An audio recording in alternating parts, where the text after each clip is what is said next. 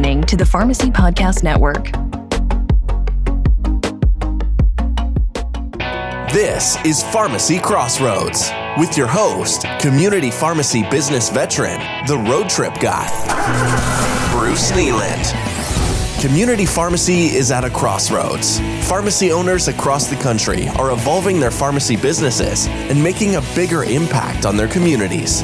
Bruce talks with the most innovative community pharmacy owners, pharmacy industry experts, and people who are passionate about the business of pharmacy and its impact on community healthcare. Pharmacy Crossroads is a member of the Pharmacy Podcast Network. And now, here's our host, Bruce Kneeland. Well, hello, ladies and gentlemen, friends and neighbors. This is Bruce Kneeland with another episode of Pharmacy Crossroads. And boy, am I excited to be here today. I've got a chance to talk with two pharmacy experts one who actually owns a pharmacy and does stuff, and another who kind of coaches and helps people on how to do it. And um, so uh, we're going to jump right in, and and uh, I'm going to ask Scott Wittnebel to introduce himself and tell us a little bit about who he is and how he helps pharmacies as part of the Independent Pharmacy Cooperate Cooperative or IPC Pharmacy Services Team. Is that right, Scott W? Uh, Yeah. We got two Scotts, so we're going to say Scott W and Scott P, and you'll find out who Scott P is in just a minute. So, Scott W, tell us who you are. Well, thank you for having me, Bruce.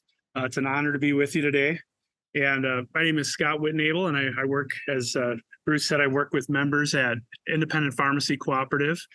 And, um, you know, I, I work with the nine regional directors. I'm the senior member advisor on that team and also work with our inside reps and and member service and, and the credit department and uh, been blessed to work with thousands of independent pharmacy owners and managers over the years, uh, a, a little over a decade. And in my time, I, I've been able to talk with and experience a lot of what happens in a pharmacy through their eyes and through their experiences. And our focus today will be centered on one part of our mission that uh, helps to helps members enhance profitability as it relates to their primary wholesale agreements. Primary wholesaler agreements or PVA, primary vendor agreements, is the topic for today. You've all got one, um, whether you like it or not, and we're going to try to share a little bit information how you can take fuller advantage of it. And now we have the real world person, the one who the one who has to make that work. This is Scott Patterson, and I got to tell you, Scott and I go back long ways. 35, 35 years. Um, and um, and I, I we're going to have an argument here in a little bit who's been with Health Mart longer, or uh, he's obviously been with Health Mart for years. But he and I were uh, colleagues or friends when I was with Health Mart back in the 80s, and Scott was on our advisory board and was a wonderful retailer then, and he survived, which would indicate he's a good retailer now. So, Scott Patterson, introduce yourself and tell our listeners who you are. Uh, good morning. I'm Scott Patterson. Uh, I am a pharmacist and a business owner, and I've never known exactly what I want to do when I grow up. So I do a lot of different things, but I am blessed to have six pharmacies. Uh, and they aren't a molded type of pharmacy like many small chains. We have uh, two large stores, two small stores, uh, one clinic pharmacy, and one closed door pharmacy. So a variety of different things that we do, compounding. Um, our newest venture is hearing aids, and so we've been blessed at over the years, and I've been blessed to. Bruce and my path has crossed numerous times at either conventions, doing things. He's been out to even visit my store once. That's right. And uh, I was there the day after you had the tornado. You're from Kansas. Yes. Um, so you've had a few tornadoes out that direction. It was the only one I've ever lived through. They actually made us go to the center of the hotel and all line up in the hall on the bottom floor. So that was an exciting way to get introduced to Clay Center, Kansas. So PVAs, uh, primary vendor agreements. Um, Scott, tell us a little, Scott Wittnebel, Scott W., tell us a little bit about PVAs, where'd they come from, and what's the key things to look for? Well, Bruce, in my travels in uh, working with members throughout the years, you know, I hear a lot of things. Uh, they say they're trying to establish, find out the rules of the game, uh, establish a strategy that helps to optimize that. And and and I've seen a lot of strategies work in different ways, uh, taking away a lot of tools and best practices. And you know, these are necessary from the primary wholesaler as a, as a to establish that relationship so that pharmacies can get everything that they need. Uh, and you know, we've seen over the years more relationships develop outside of the primary vendor agreement, but that still seems to be a staple within community pharmacy and in, in, the in the independent realm. So, uh, you know, I- I've kind of broken it down into, into four steps when working with members to try to help them optimize their agreement. What's step number one, Scott? Well, it really starts with analysis. Uh, Okay, it- it's important to to identify your your representatives. And every wholesaler will have a representative that works with the pharmacy owner and manager. Uh, if they're part of a buying group, they'll have a representative there as well. And they can help guide in outlining the, the guidelines as it relates specifically to compliance and the cost structure. okay, So I've seen different models work in different ways, and it's important to look at different models because every model will impact the workflow differently in each pharmacy. And there's different tools required as well to optimize those models. so how do you determine the cost of your, cost of your items? Tell us a little bit about determining the price. You know, that that's really step two. And I hear all the time people say, uh, I don't know what my final price is. I don't know if I'm making money on a prescription or not. And so we work once we identify the the tools or, the- or the guide the guidelines within the agreement, then we'll use those to break down the cost. And, and that's really going to be impacted by the invoice discount and then monthly, quarterly, and sometimes yearly rebates that are paid as well. So rebates, kind of a critical part. You have to get them, right? Yeah, and and there's a key component to that now. Uh, there's always a compliance measure. Uh, most, if not all, agreements out there have some form of compliance measure that's uh, in the GCR category, and that really looks at the or measures the percentage of total RX purchased that are generics. There are other compliance measures. It might be percent of um, the wholesale source generics to the total generics. It might be percentage of prescriptions bought to those dispensed and might be the percentage of specialty and some other ratios as well. Okay, so I mean, th- th- that's a lot of moving parts. And I, I take it that part of what you and your team do is, is help a pharmacy not only understand it, but to monitor those moving parts? Yeah, they really, there's a uh, need to manage those sometimes monthly, quarterly. So we go, I'll go in and, and we work with members then to help them identify the tools. Uh, These tools might be in their pharmacy management system. Uh, They're likely in their ordering platform from their wholesaler. And then there's other tools that they can, they can use by partnering with other vendors uh, to, um, uh, you know, to manage these ratios. So I'm going to turn to Scott P, who actually has to do this. Do you do this or do you have people on your team who get assigned to watch this? And what insights can you share with our listeners about how to maximize their maximize lowering their cost of goods? Okay. Uh, my experience, my experience is that yes, I kind of do the negotiation of the contract.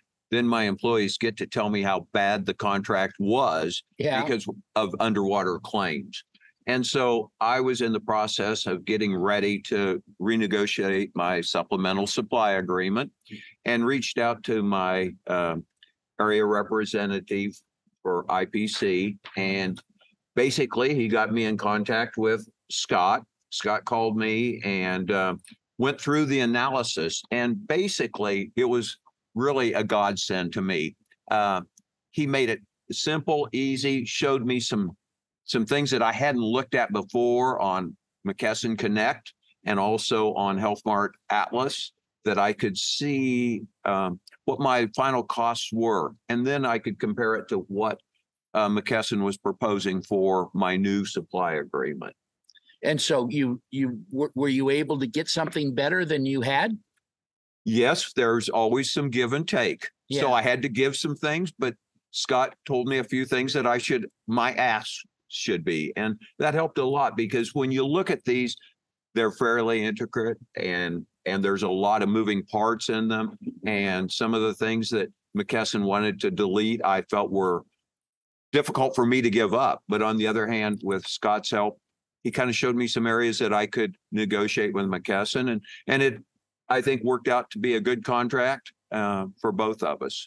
Well, and, and I'm going to insert here one of the ideas that comes to my mind. How many of you other pharmacy owners' contracts have you seen? I haven't really seen I'm anybody. none. That's right. So Scott, how many, Scott W., how many different pharmacy contracts have you seen? Well, in, in their entirety, uh, you know, a I- handful. I'm not looking for a literal, Sure. literal number, but many. Sure, many. And, you know, also throughout the years, bits and pieces. And those bits and pieces are really important. And as Scott mentioned, you know, breaking this down, it really helps us moving forward uh, to to take the next step. And that's that's to develop a purchase strategy. Now that we know what the guidelines are, we know what the tools are, we understand how to get to the final price. We'll look at a strategy and develop that. And that's really important because you know, as Scott and I work together on that, uh, there's there's other other store managers and other people doing the ordering. So it's really important that once the strategy is developed, to then communicate that to to every all parties in, involved, um, and and then have regular reviews. Initially, might be weekly touch points to make to make some t- small tweaks, and then monthly, and, and then I always recommend quarterly and yearly reviews of this information as well. Um, and this is, I mean, when you went to pharmacy school, you learned how to negotiate contracts, right? Oh, yes, we spent, that was like pharmacy 101, but uh, no, they didn't cover that at all. Yeah. You know, this is a different world than when, when I started. Well, and you know, the piece that that strikes me from this conversation is, you know, you're you're looking at it up close. You live with it. You live or die by what happens here. But Scott W. and his team, they get to see a bunch of these, and that just makes them an important ally when you finally sit down to negotiate this. I mean that that perspective of being able to know what somebody else got, what somebody else got, what somebody else got, what that looked like um, that's a valuable asset that I think you ought to emphasize a little bit more. You've you've got experience in doing this. I'm trying to sell my house right now, and um, you know that I, I've signed 20 documents that you know I I attest that I'm going to read them before I read them, and I haven't read haven't read any of them, but I'm trusting my realtor and it it strikes me that uh, you know that you you have that perspective that you can gu- guide and direct. So I, I'm interested in the strategy. Tell me just a little bit more. I mean, what are two or three strategic things that you bring to the table? Well, there's a lot there, Bruce. Uh, the first one is identifying those partners that can help. So I'd encourage all owners out there, reach out to your buying group representatives, reach out to your your uh, wholesale representatives. You know, and, and if you don't have a representative that you can you can trust maybe or that that can help break this down for you and you're that you're comfortable with is uh, then reach out to us at IPC and we can help guide that as well whether it's knowing what questions to ask or what things to look for uh, within your business. Uh, you know we we can kind of start there. Uh, but also you know as it relates to to different trends uh, we're seeing a lot of different impacts here that that people have to build into their strategy. And it might be differential pricing as it relates to brand name discounts. And Uh, tell me what that means. sure. You'd have a typically the the discount on brands is is communicated in a wholesale acquisition or a whack minus invoice discount. And it's important to know what that discount is but then also what what brand names that that uh, impacts because you might have specialty uh, glp-1 items are are are fitting into that now, where you, may not qualify for your invoice discount that's standard. And it's important to know what those are and how those are impacted by the formularies and, and maybe the, what the prescribers are writing in your area. So any practical applications of this, Scott P, that you can share where you might have made another, saved a dollar or something like that? Yeah, uh, there were several suggestions that Scott made, and part of it is we have three forty B, and that impacts our buying of generics and buying of brand names and that, and and we've been fortunate, blessed, because it's been good for our stores to have three forty B. Uh, two of my stores do not, and that makes a huge difference. One thing that has impacted me a great deal, or I hope will impact me, with some of the things that Scott showed me on um, the website, the McKesson website, that I can make my other pharmacies more compliant and get better discounts than what we've been receiving now. A few things that we've missed and and you don't have to miss it far, miss the mark far, and you lose your discount.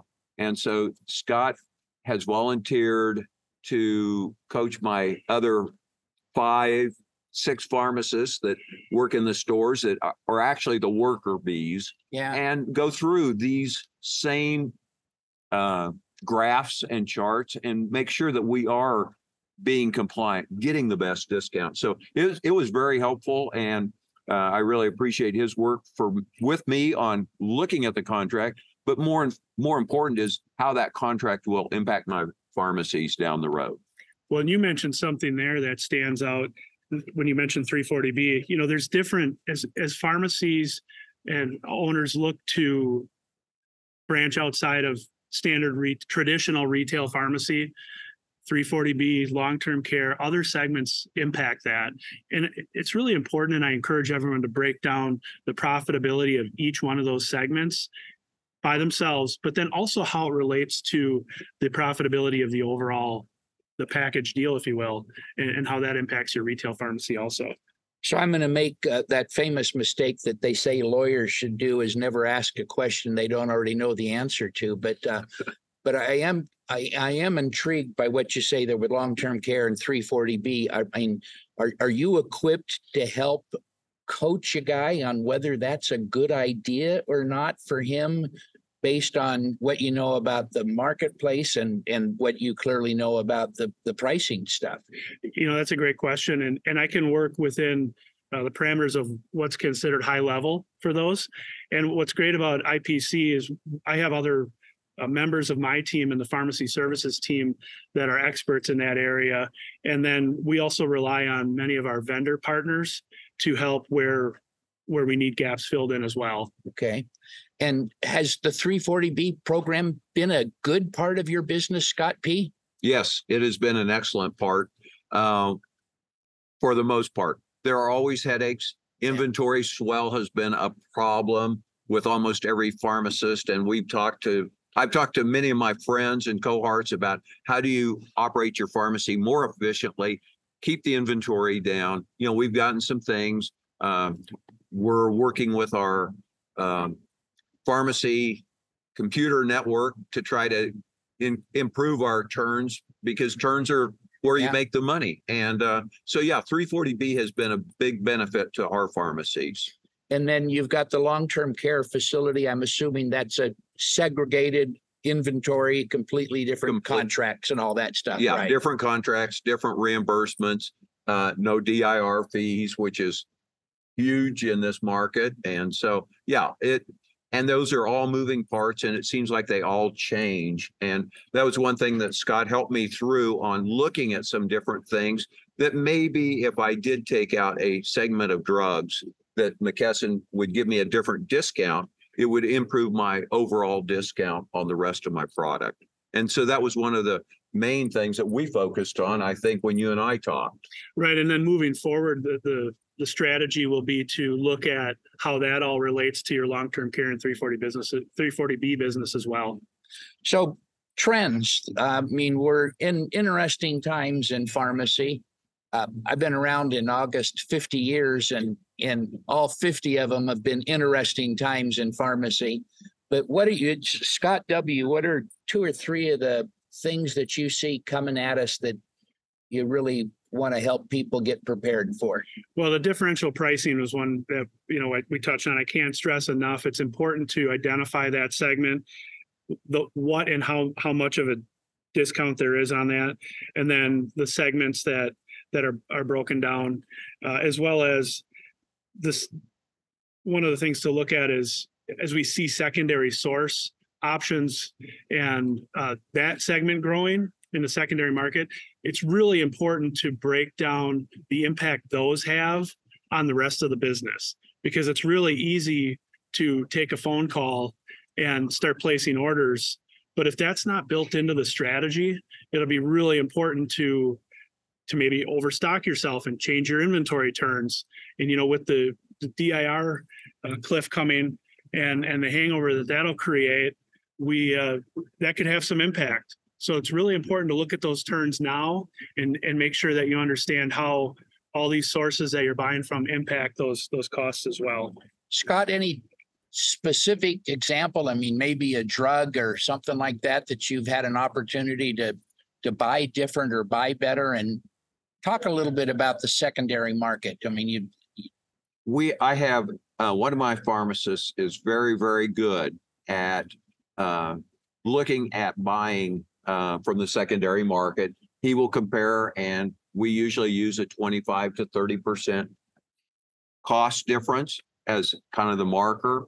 Um, and I, and he does a very good job. And I was going to say, you know, there are all sorts of things. Uh, levothyroxine probably comes to mind that is one thing that we see that we can buy on the secondary market a lot less expensive than what we do from our primary vendor. One of the things that I feel at one of my other pharmacies, they were doing too much of the secondary market buying right. and ended up losing valuable discount on all, all my other purchases. And so we went and if I can mention a, a name, RX Assassins, and they have helped that store a lot in making sure that we're a compliant pharmacy as far as making sure we get uh, to the quotas that, that Yeah. are put forth. Well, you know, and it, it it's funny. I, it re, there's that old saying: you're tripping over dollars to save pennies." And Yeah. And and I think the the mindset of many pharmacists is detail oriented. They love looking at numbers. They love looking at details. And God bless America. I'm glad they do because they got to look at an awful lot of NDC numbers and and keep track of all those details. But it's easy for a person to think that they can save their way to success and you know the time spent and the risk of losing the the you know the generic compliant compliance that's easy for me to say generic gen- I, I'm, you know you all know what i'm trying to say so stop laughing and The uh, GPR. the GCR. That, that that's why we have acronyms. And and you know, I, I I worked for a guy back in my early parts of my careers. You know, was saying, you know, you you you not only have to figure out how to save, but you need to figure out how to grow.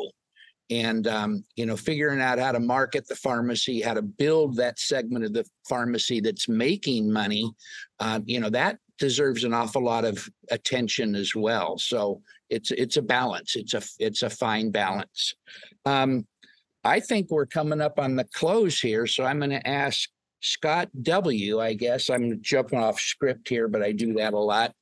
Um, you know, kind of give us the the one zinger, the thing that you really want pharmacists to know or do different because they listen to this, and then Scott P. will go to you for the for the close. But I always get the last word. So Okay. Well, I- I would encourage everyone to look for some red flags uh, that would prompt you to want to have this discussion with one of your representatives. And, you know, if I can take a minute to do that, I, please, yeah, I, I think, look at your, we talked about brand names and the invoice discount, and those can change quarterly. And because it's an invoice discount, and I think sometimes people th- look at those and order those without necessarily thinking as much as as they do about generics because there isn't the secondary source options for those like there is uh, for the generics. So as it relates to brands, check your last purchase price, and if you're seeing that your commonly used brands are a higher price than they were maybe last quarter, that's a red flag that you you'll want to investigate why. And it's a simple call to one of your representatives, uh, partners at uh, the wholesale representative or the buying group representative, and find out why. Uh, start to look at your trends. You know, get familiar with how much specialty, insulin, GLP one uh, in those classes, and and get familiar with how much of that you're dispensing now versus a year ago, and then how it relates to your costs. Uh, if if that has spiked and it's having an impact on on your costs, that's a good reason to call your rep. Just ask for a, re- a review. If it's been a while, uh, ask for a review. And if you, you know, again, don't have a trusted source for that, uh, give us a call. Uh, and just to make sure you know who to call, I'm. This is sponsored by the Independent Pharmacy Cooperative, so uh, you can find them on the internet at uh, www.ipcrx.com, and and and I'm sure somebody'd be happy to take your call. So Well, thank you. Thanks for the commercial there, Bruce. You know, I, I also uh, working with members over the years all over the country. You know, there's the we talked about shopping around a little bit. If if you feel like you have to buy a hundred percent from your private from one wholesaler, or if you have to have ten or twelve wholesalers, then it's a good reason to have a review and develop a, a strategy and look at how different strategies can impact your business. that that I'm going to emphasize that one is too few and ten is too many. That's right. That is right. Yeah, you know, if you don't know your compliance measures, or if you're not achieving your targets, or if you don't know if you're achieving your targets, those are all red flags as well. If that's the case, find a representative that can break that down for you. yeah, that's good. Scott P. Yes. Any I- war story success you can share? Well, I think number one is I think your buying plan is just like walking into your store. We all think we know exactly what what it is and how good it looks, but you know, it's always good to have outside eyes look at something and give us an honest assessment of how that compares with what is being provided in the field.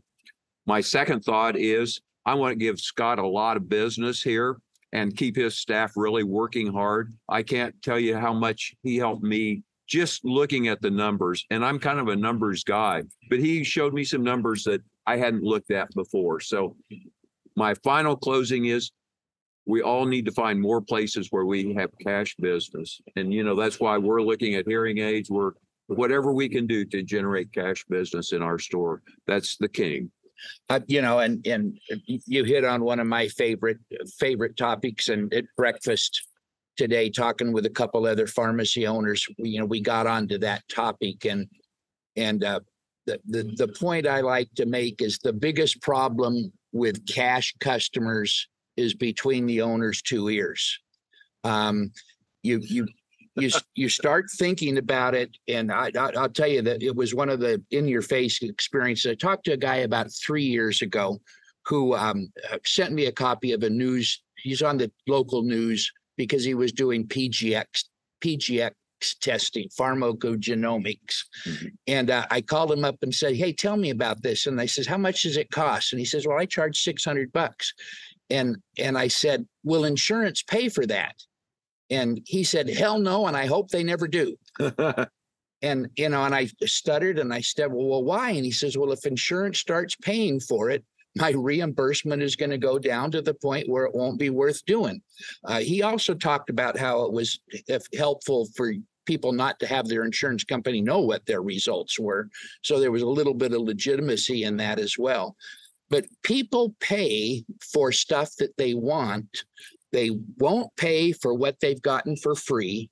They won't pay in your pharmacy if it looks exactly the same as it looked in the past. So if you're going to get into stuff, you got to spruce it up. You got to make it look right. You got to you got to fix the appearance of your store up.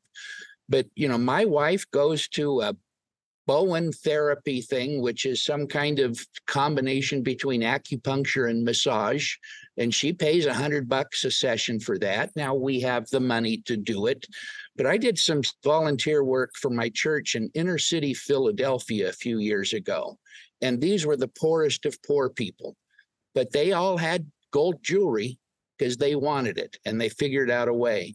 And you know, the final thing I'll say about pain, well, they had the cell phones. You know, Scott P pulls out his phone. They all had the cell phones, and that boggled my mind because they weren't all that common back in 2005, 2006. But they there's programs for Yeah. people to get those. Um, but the point is, is people will pay for what they want, and they will want what you show them will make them feel better. And that's, you know, my bottom line is you're not in the business of filling prescriptions, you're in the business of making people feel better. And that's medicine does that, but it's your attitude and your friendly demeanor and the advice that you give and you know the products that you sell that will help them feel better whether it's a drug nutrient depletion or whether it's you know uh, you know skin skin cream or something and i i love to say you know 20% of the population has diabetes 100% of us have skin. Yeah. um, so there's huge ways to go and they're being opened up and and they're there. So I, I, I've waxed hopefully eloquent at least i've waxed at least i've waxed too long but you know i'm i'm delighted to uh, to reconnect with you scott p and and um, have wonderful memories of visiting your store you know eight years ago Yeah. now. It's been a long time and scott Wittnebel thank you so much for that ladies and gentlemen this is bruce Kneeland signing off with another episode of pharmacy crossroads where we hope something we've said here today will help you do more and be better Thank you for having us. Thank you, Bruce. thank you Thanks for listening to Pharmacy Crossroads. If you're interested in talking with Bruce, please contact the show. Visit pharmacycrossroads.com. We look forward to hearing from you.